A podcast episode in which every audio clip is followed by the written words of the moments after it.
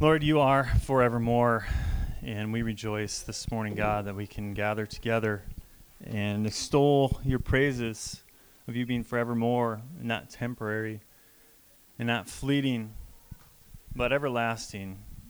And so we come to you this morning, God, um, just as a weak vessel, Lord, unable, marred and stricken by sin, scarred, but imputed with your righteousness, Christ. Once from uh, taken from what would be finished into the everlasting. And so I pray, Lord, that uh, as we open up your word this morning, as we look uh, into Isaiah, Lord, you would open our eyes and our ears to the glories contained within your scripture.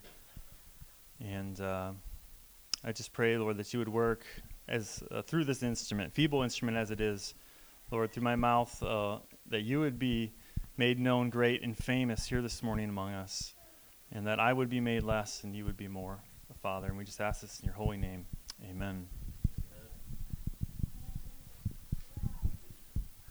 I don't know how to do all this. I think you tell you to be seated, so there you go. You can be seated. Uh, obviously, I'm not Ken, so uh, you get me this morning.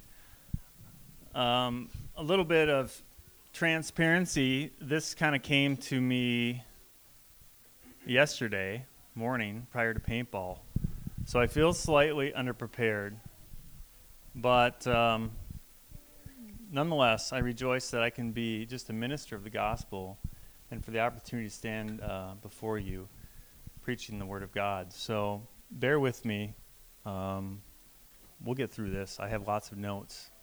It could be five minutes, it could be 50 minutes. I have no idea. Just send it. Um, our sermon text this morning is from Isaiah chapter 40, verses 1 through 11. If you turn to your Bibles, uh, Isaiah chapter 40, verses 1 through 11, and we'll stand and read that together.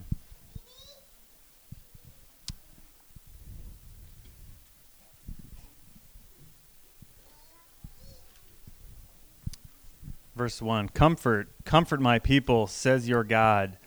Speak tenderly to Jerusalem and cry to her that her warfare is ended that her iniquity is pardoned, that she has received from the Lord's hand double for all her sins. A voice cries, In the wilderness, prepare the way of the Lord, make straight in the desert a highway for our God. Every valley should be lifted up, and every mountain and hill be made low. The uneven ground shall become level, and the rough places a plain. And the glory of the Lord shall be revealed, and all flesh shall see it together, for the mouth of the Lord is spoken. A voice says, Cry. And I said, What shall I cry? All flesh is grass, and all its beauty is like the flower of the field. The grass withers, the flower fades, when the breath of the Lord blows on it. Surely the people are grass. The grass withers, and the flower fades, but the word of our God will stand forever. Go up, go on up to a high mountain, O Zion, herald of good news. Lift up your voice with strength, O Jerusalem, herald of good news. Lift it up Fear not. Say to the cities of J- Judah, Behold your God. Behold, the Lord God comes with might, and his arm rules for him. Behold, his reward is with him, and his recompense before him. He will tend his flock like a shepherd. He will gather the lambs in his arms. He will carry them in his bosom, and gently lead those that are with young. This is the word of God. You may be seated. I did that okay, right? so far, so good. I'll keep the jokes down. I have a, I have a tendency to uh, want to make light of things, and I'll do my best to keep it serious. It seems quite easy to redo in our minds a historical event and to reimagine this event using the rather flippant question, the question of what if. This idea could be stated other as let's say, counterfactual history. In its most simple form, we would ask questions like What if I had done this in my life and not done that? Uh, what if I had gone to this college instead of that college? What if I had kept in contact with this person from my past? And what if it would have made a difference in their life? What if I had run right instead of left on the paintball field? Serious questions. Although we are tempted to assign an esteemed importance to these what if questions, ultimately, their bearing on our lives falls short in light of God's sovereign plan. However, what if you knew you were stricken with grief, exiled from everything you know, all that is familiar and essentially good in your life stripped from your existence, and now pressed into extreme oppression and a dismal sense of hope? And what if you knew it was your sins that had caused these things? Then perhaps a simple recounting of your most recent days quickly brings to the surface reminders of greed or lust, rage, jealousy. Mm, and what if you simply had rolled your eyes at God's law one too many times? What if you had thumbed your nose at his penultimate majesty? And what if, all the while, through all of that, someone was standing by to remind you it was your fault? This was, in fact, a reality for the Jews in exile under Babylon. Drifted, devastated, dislodged, and now desperate as the questions of what if mounted in one's mind. So we'll get into a, a little more informal backdrop for Isaiah here, the first 39 chapters. So I'm going to go through, through the first 39 chapters rather quickly in about five minutes. Starting with um, some basic and quick Old Testament chronology. It might be in order here, uh, just for the context of our passage today in Isaiah 40. So let's put Abraham at 2000 BC, Moses in the Exodus at 1500 BC, David at 1000 BC. 2,000, 1,500, 1,000. Then we had Saul, the first king, then David, then Solomon. Then in 930 BC, after Solomon, Israel is divided into two kingdoms Israel in the north, Judah in the south. After 930, we have 750 BC. It rolls around, and Isaiah is commissioned. We know this because we have record of this from Isaiah 6 1. It states, In the year that King Uzziah died, I saw the Lord sitting upon a throne, high and lifted up. 750 BC, King Uzziah dead. 2000, 1500, 1000, 930, 750. Here we're at Isaiah. this then starts to form the backdrop for the book of Isaiah. Now, at play here are some political posturing between three entities. Two of those are the two kingdoms Israel in the north, Judah in the south, and the Assyrian Empire. Now, the Assyrian Empire at the time is quickly gaining in power and reach, and the southern kingdom, Judah, is well aware of its forthcoming advances. So, Judah's king, King Ahaz, who followed Jotham and Uzziah, was a wicked king. And when confronted with the question of being, are you pro Assyrian or anti Assyrian, King Ahaz cast his lot with Assyria. Simply lo- looking for a way out of a jam, Ahaz decided to cozy up with Assyria while crossing his fingers that Assyria would then turn their imperialistic attentions toward Israel in the north. This isn't Judah's first rodeo down the path of corrupt conjunctions. A precedent for this action is to be noted here in the scripture. It says Judah would also look to ally themselves with Egypt.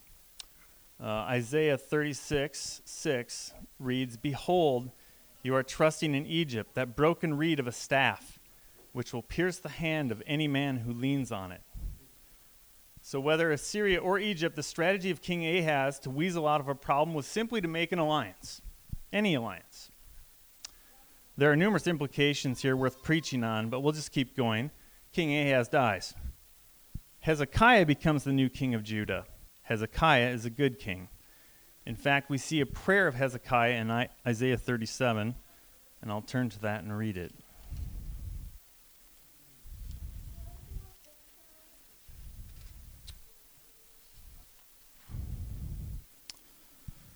beginning in verse 14. Hezekiah received the letter from the hand of the messengers and read it. And Hezekiah went up to the house of the Lord and spread it before the Lord. And Hezekiah prayed to the Lord, O Lord of hosts, God of Israel, enthroned above the cherubim, you are the God, you alone, of all the kingdoms of the earth. You have made heaven and earth. Incline your ear, O Lord, and hear.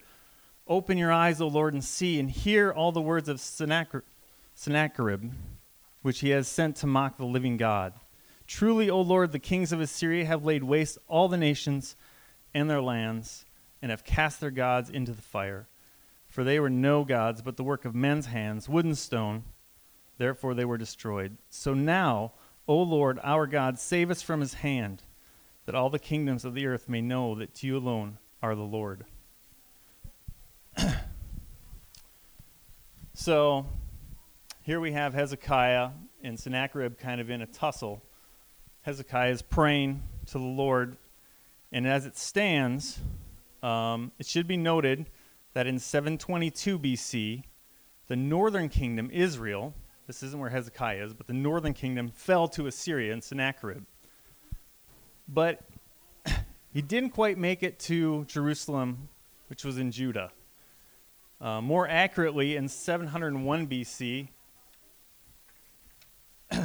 we have uh, God intervening with the assailing of 185,000 Syrian men overnight.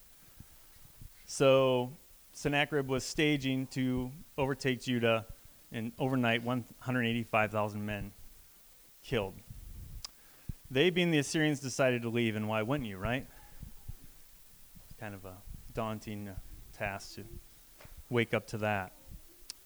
Um, on a side note, real quickly, in your family worship, if you want to do some continued study of this, there is a biblical artifact known as Sennacherib's prism.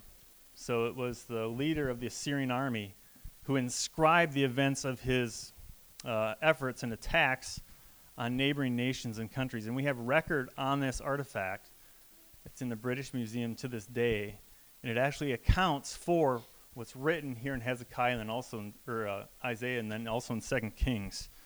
So if you want to look up Sennacherib, it's very interesting to uh, see the very words of God, you know, emulated within archaeology. So just a side note there. So and there you have it. That's the fast forward version of the first 39 chapters of Isaiah. That's pretty much the groundwork of what's happening. Um, throughout, the prophet Isaiah is encouraging the people of God to trust in him even when the enemies are at the doorstep. Paraphrase, paraphrase it might sound like don't throw your lot in with the enemies of the Lord. Again, more could be said here since certain applications can be made, but the condensed version goes something like this Trust in Him, pray to Him, obey Him, follow Him, listen to Him. Hezekiah did. And as a result, we have Isaiah bringing these words to Hezekiah in Isaiah 39. In verse 5, then Isaiah said to Hezekiah, Hear the word of the Lord of hosts. Behold, the days are coming when all that is in your house and that which your fathers have stored up till this day shall be carried to Babylon. Nothing shall be left, says the Lord. And some of your own sons who will come from you, whom, your, whom you will father, shall be taken away, and they shall be eunuchs in the palace of the king of Babylon. Then Hezekiah said to Isaiah, The word of the Lord that you have spoken is good, for he thought, there will be peace and security in my days. So we see the final fulfillment of Isaiah's words to Hezekiah in 586 BC when Nebuchadnezzar of Babylon conquered Jerusalem, which is now under the rule of King Zedekiah, and brought them into exile. Chapter 39 of Isaiah concludes with devastating words Everything will be carried away to Babylon. The book of Lamentations is written by the prophet Jeremiah as he mourns for the complete destruction of Jerusalem and the loss of the nation because of their sins.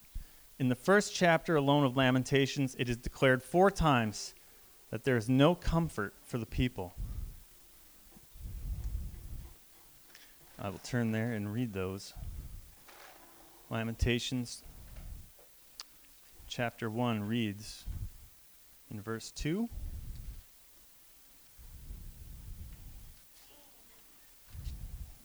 You can see these in your sermon notes. Haha. Lamentations 1 2 reads, She weeps bitterly in the night with tears on her cheeks among all her lovers. She has none to comfort her. All her friends have dealt treacherously with her, they have become her enemies. Verse 9 in the same chapter, chapter 1, reads, Her uncleanness was in her skirts. She took no thought of her future. Therefore, her fall is terrible. She has no comforter. O Lord, behold my affliction, for the enemy has triumphed. Verse 17 Zion stretches out her hand, but there is none to comfort her. The Lord has commanded against Jacob that his neighbors should be his foes. Jerusalem has become a filthy thing among them. Verse 21 also reads They heard my groaning, yet there is no one to comfort me. All my enemies have heard of my trouble. They are glad that you have done it. You have brought the day you announced. Now let them be as I am. There is no comfort for our sins. There's nothing that we can do for our sinful condition. What will God do now? What will God do with a people steeped in their sins and deserving of wrath? What will God say now? This act of extradition would certainly have caused the people of God to come with grips and the possibility that God had abandoned them. Here this morning, as we turn the page from chapter 39 to chapter 40 in Isaiah, let us proclaim these four things as salve for the banished. First, we have sufficient comforter. Secondly, we have waymaker. Thirdly, the foreverness of his word. And then my favorite word, the unforeverness, which I made up, of the flesh. And fourthly, the greatness of God. Let's start with one sufficient comforter. Scripture emphatically declares that the God of the Bible is the God of all comfort. Let's turn to 2 Corinthians, verse 1. 2 Corinthians, verse 1, verses 3 and 4. Blessed be the God and Father of our Lord Jesus Christ, the Father of mercies and the God of all comfort who comforts us in our afflictions, so that we may be able to comfort those who are in any affliction with the comfort with which we ourselves are comforted by God. He alone is the source of real and lasting comfort, the kind that is not based on the fleeting and momentary uncertainties in our life. And Isaiah 40 begins thus with the call to comfort God's people. It reads again, Comfort, comfort my people, says your God. We have in verse 1 the repeated use of the word comfort. Prior to emojis, all you young people, stating something twice was a point of emphasis in the scriptures. We have examples in the New Testament My God, my God, why have you forsaken me? We also have our Lord saying, Verily, verily, or truly, truly. This uh, said it once, but as a state of emphasis or a point of emphasis, it was repeated to get you to pay attention. Not to uh, today. You look at your cell phone if you see a yellow circle, you pay more attention because it might uh, invoke some sort of response. We also see in Isaiah back in chapter 6, we see holy, holy, holy. We sung that this morning. Here, this is kind of the ultimate emphasis. We don't really have another instance in Scripture where it's repeated three times, except here, holy, holy, holy. Also, for us to take note and to pay attention to what's going on there. In this regard, it's God's call that He is holy and none, none is above Him. It is God here who speaks emphatically comfort, comfort, spoken as He who wishes to comfort His people whom he has chosen, the elect with whom he has made a covenant. Remember, captives and slaves to their own sin here, unable to loose this bondage on their own accord. The devastating effects of exile are in full view here. The temptation of the captive to look to a tangible remedy, let's say uh, the proverbial dog walking past a jail cell with a key strung around its neck, right? And then a corresponding plea to an unknown God, little g, God, for the bone. The bone, of course, is to lure the dog closer in effort to snatch the key and secure freedom. But opposed to the randomness and hopelessness of this analogy, we have Isaiah 40, verse 1. Comfort for my people, the very people in chains, marred and stricken for their sin, given the promise for the day of salvation. And not a surreptitious promise, as this was scribed here in Isaiah about 100 years prior to captivity. I would imagine any number of exiles taking refuge on this account as God provides hope in what is to come, a theme repeated throughout these 11 verses. Also, should there be any significance here in the repetition of the word comfort that would point to a people's unwillingness to be comforted and the unrelenting pursuit of the Lord to speak and to speak and to speak and to speak again? It shows the vehement and hearty desire of our Lord to have the broken comforted. I would submit that it does. But to what end? Well, let's read on. Verse uh, 2 Speak tenderly to Jerusalem God speaks tenderly to those who are in need of comfort and cry out to her. Cry, the Hebrew word here, suggests a strong and clear proclamation. Though spoken tenderly and in love, the speaking that is taking place is to be proclaimed in a bold and decisive manner. There is to be no hesitancy or uncertainty or indecisiveness in its proclamation. The, the ability to comfort people in a manner that leads them on to growth and effectiveness comes from a clear understanding of the message of the Bible as God's holy word. It never comes from the vain substitutes or strategies that we are also prone to lean on or to use for our own attempts to stray from offensiveness.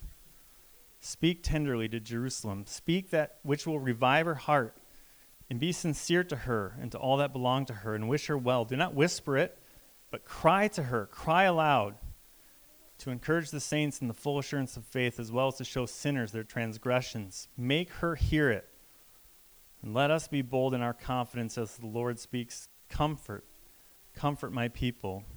To do less would and should grieve the heart of the believer. That her warfare is ended. The Christian life is warfare. Amen? Lots of things out there making it difficult to be a Christian these days. But this struggle will not last always. The warfare will be accomplished. And then the soldiers in this battle will enter into rest. Desmond Doss was a medic stationed on the island of Okinawa, and the official citation for his Medal of Honor went something like this It describes how on April 29, 1945, during an assault on a high summit, heavy enemy gunfire inflicted 75 serious injuries among the Americans. Doss, refusing to leave the fire swept area, carried all 75 casualties one by one to the edge of the cliff and then lowered each one down on a rope to friendly hands. While those events are extraordinary enough, Doss was also recognized for his actions in May of 1945 he was wounded in the legs with a grenade, but even while injured, prioritized the lives of fellow soldiers while caring for his own injuries. He sat there five hours before medics started carrying him back on a stretcher. But on the way back, after spotting a more severely wounded man, gave up his spot on the stretcher, went back on the ground to sit, and while sta- stationed on the ground again, tending to his wounds, he was hit by sniper fire, shattering his arm bone, prompting him to rig up a rudimentary splint and then crawled 300 yards over rough terrain to a first aid station. We can be sure Desmond Doss was relieved when he was told the warfare had ended. Surveying all that we are up against and all that we have to fight for, the promise from Scripture is this that our struggle is sure to end that her iniquity is pardoned. Also, still in verse 2. God is reconciled to her, and she shall no longer be treated as one guilty before him, satisfied, paid off, to be pleased with an atonement for sins. We can see that they, they being those in exile, had endured the punishment which God saw to be necessary, and now he was satisfied and took delight in restoring them to their own land. When God is satisfied with that atonement, and when he has pleasure or delight in setting the soul free from the bondage of sin and admitting that sinner into his favor, that is the gospel here in Isaiah. He has given the one unto us, and he has redeemed us by his blood. Let's turn to Philippians 2. Philippians 2, verse 5.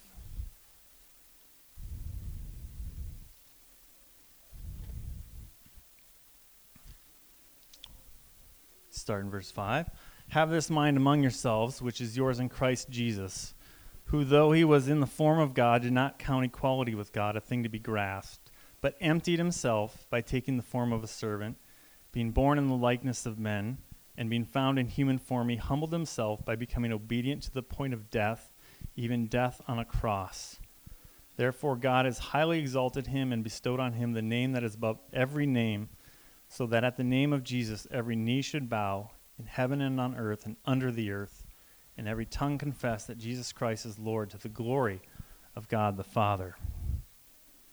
Let us, believers in this room, look to Christ in his sufferings, receive from the Lord's hand double for all their sins. For the satisfaction Christ made by his death was of such an infinite value that it was even more than double the punishment of sin.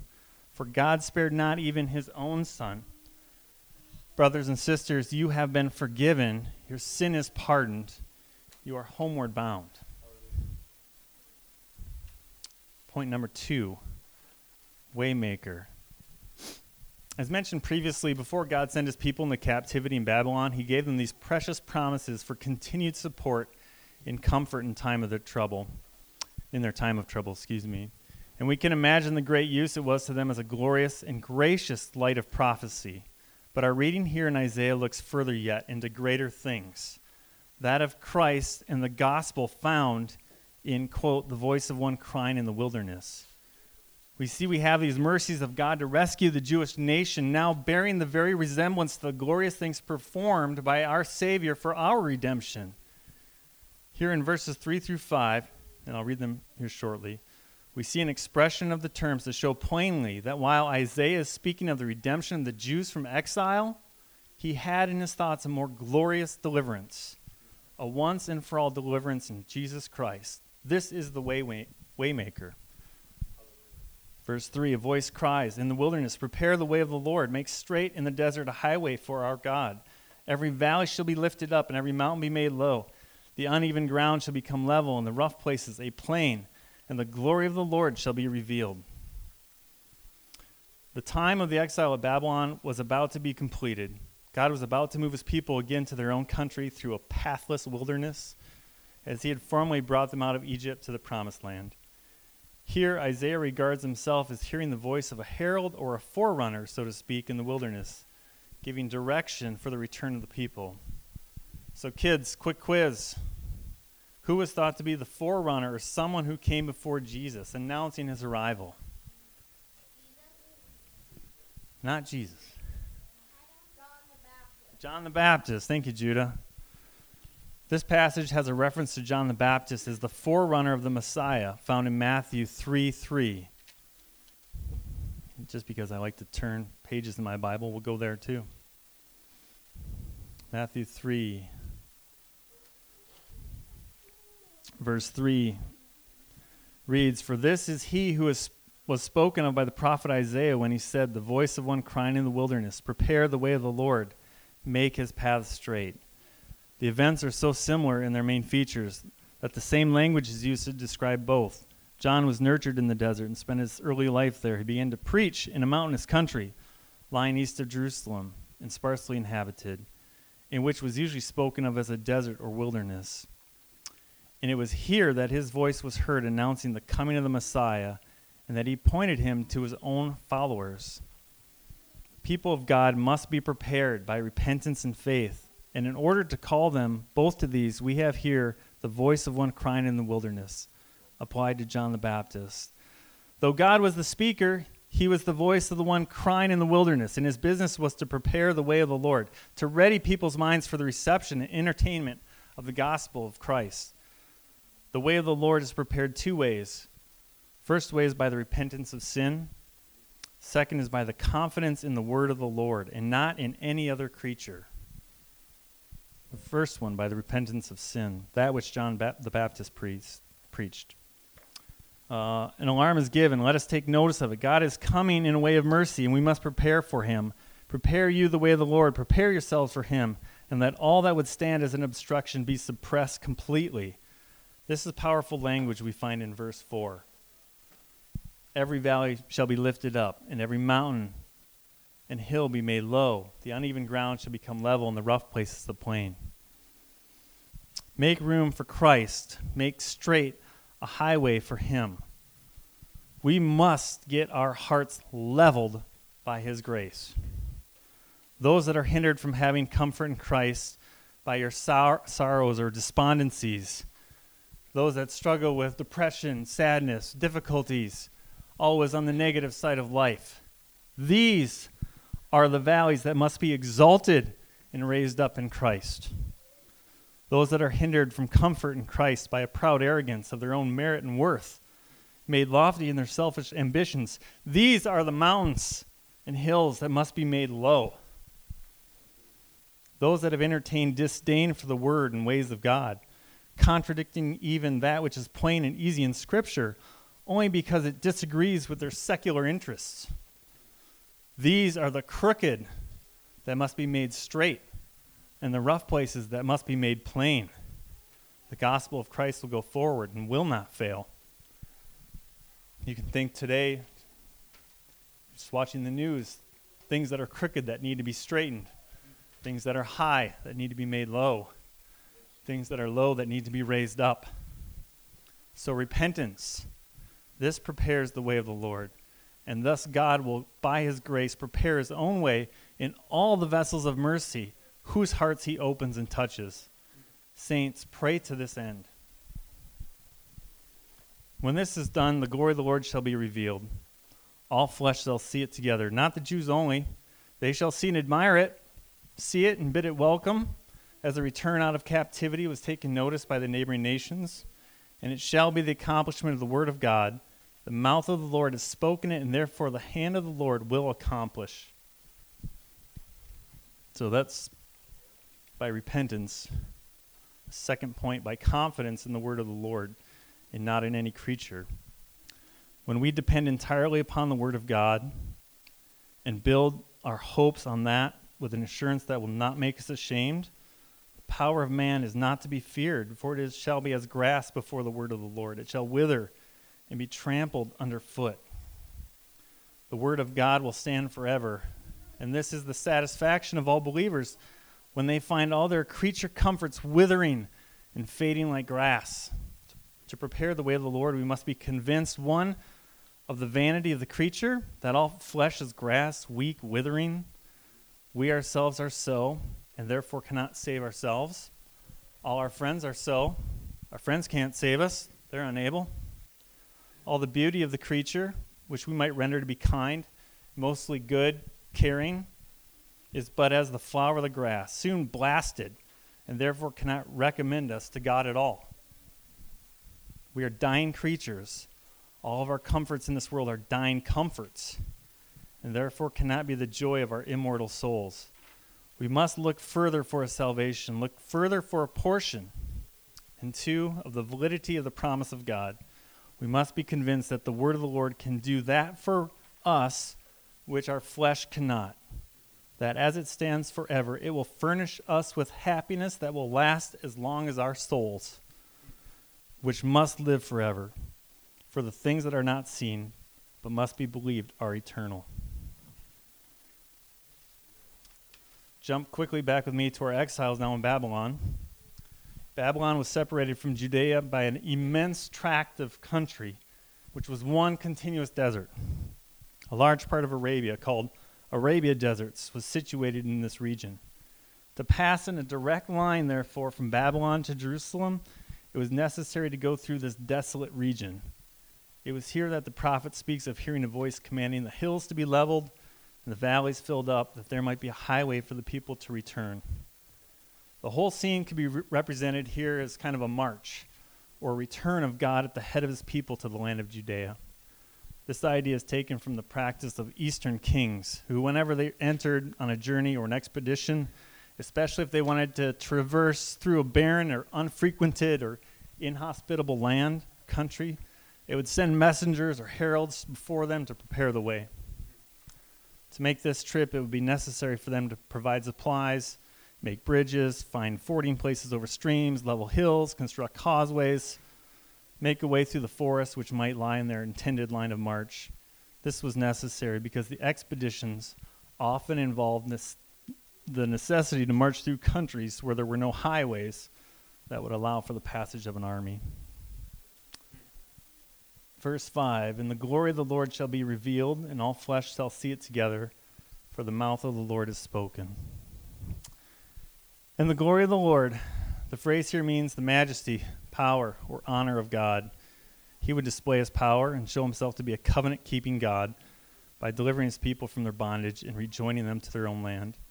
This glory and faithfulness would be shown in his delivering them from their captivity in Babylon, and yet it would still more fantastically be shown in his sending the Messiah, Jesus Christ, to accomplish the deliverance of his people in later days. And all flesh, all human beings. The idea is that the deliverance of his people would be such a display of a divine trespassing from heaven.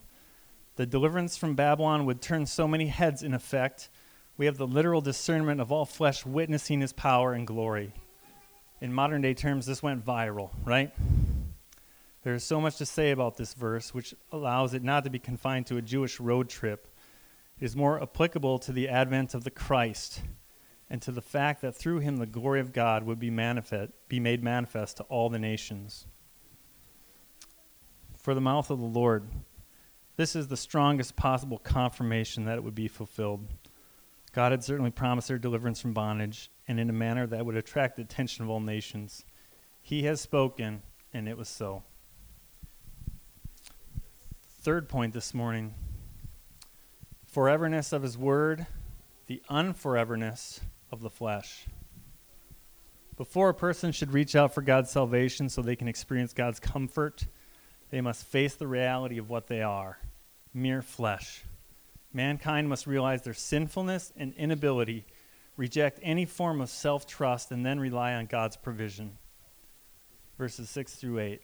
A voice says, Cry. And I said, What shall I cry?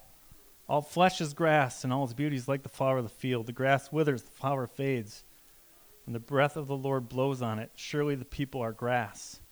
The grass withers, the flower fades, but the word of our God will stand forever.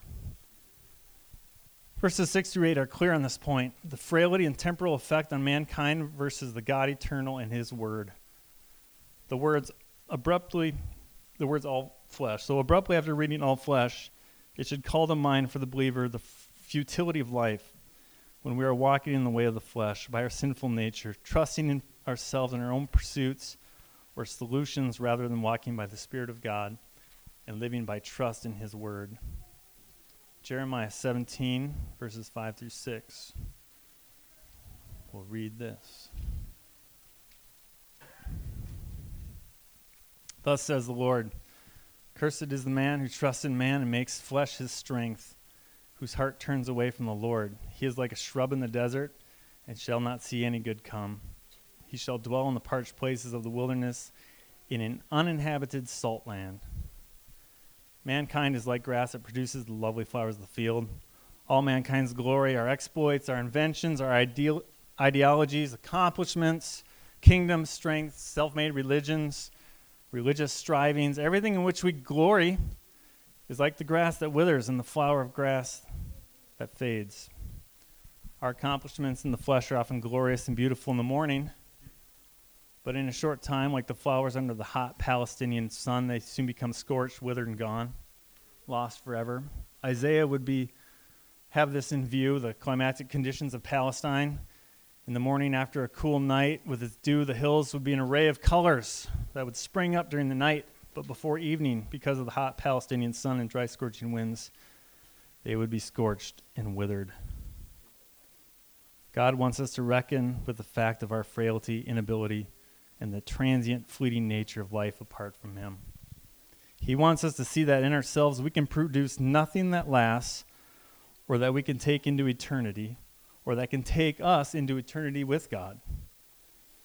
He wants us to see that when man does not base his life on the foundation of God's word and attempts to live without a deep trust in God, then all his ideologies, ideas, purposes, hopes, dreams, accomplishments, strategies for life nothing but temporary and futile, little more than dust that the Lord simply blows on it and is scattered. The most majestic of man's glory is still only flesh. John 6, 63.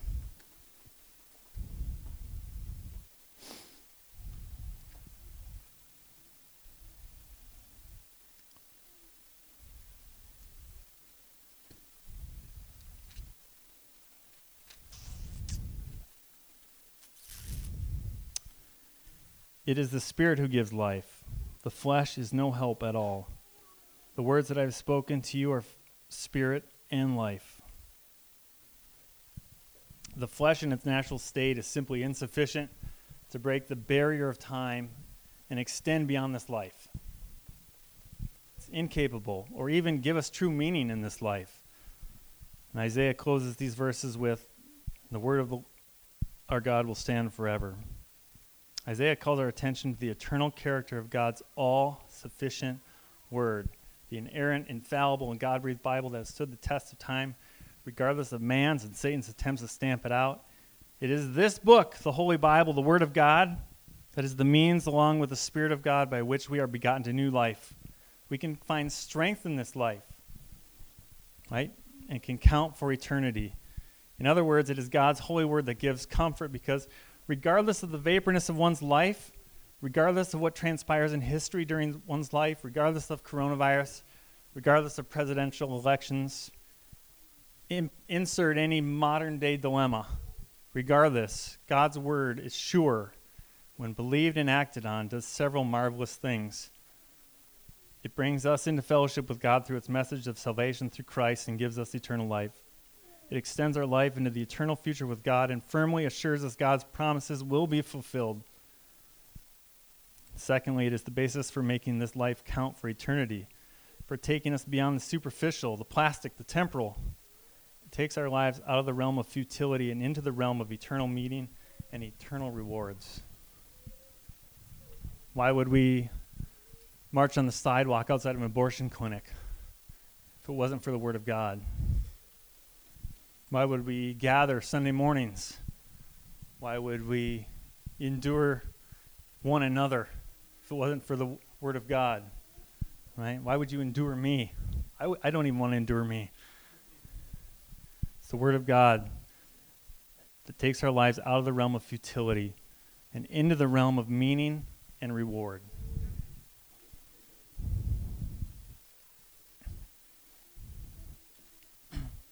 God's eternal word becomes the means of strength and comfort, peace and joy in the ups and downs of this life, not as the world gives, but only as the Lord Jesus gives through his word. As with Israel, we too have the promise of seeing and experiencing God's glory through the person of Jesus Christ. Christ in the believers, the hope of glory, the glory of a transformed life, the glory of a resurrected body, the glory of rewards, and the guaranteed glory of heaven. For believers in Christ, for those who have trusted in the Savior, the resurrected body and heaven are guaranteed by the finished work of Christ. Fourth point this morning, final one the greatness of God. Verse 9 Go up to a high mountain, O Zion, herald of good news, lift up your voice with strength, O Jerusalem, herald of good news, lift it up, fear not. Say to the cities of Judah, Behold your God. Behold, the Lord God comes with might, and his arm rules for him. Behold, his reward is with him, and his recompense before him. He will tend his flock like a shepherd. He will gather the limb, lambs in his arms, and will carry them in his bosom, and gently lead those that are with young.